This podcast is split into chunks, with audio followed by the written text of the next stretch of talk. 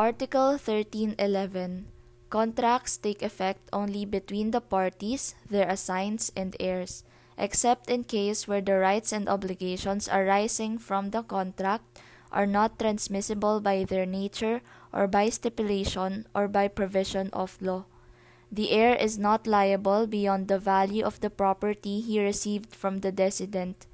If a contract should contain some stipulation in favor of a third person, he may demand its fulfillment provided he communicated his acceptance to the obligor before its revocation.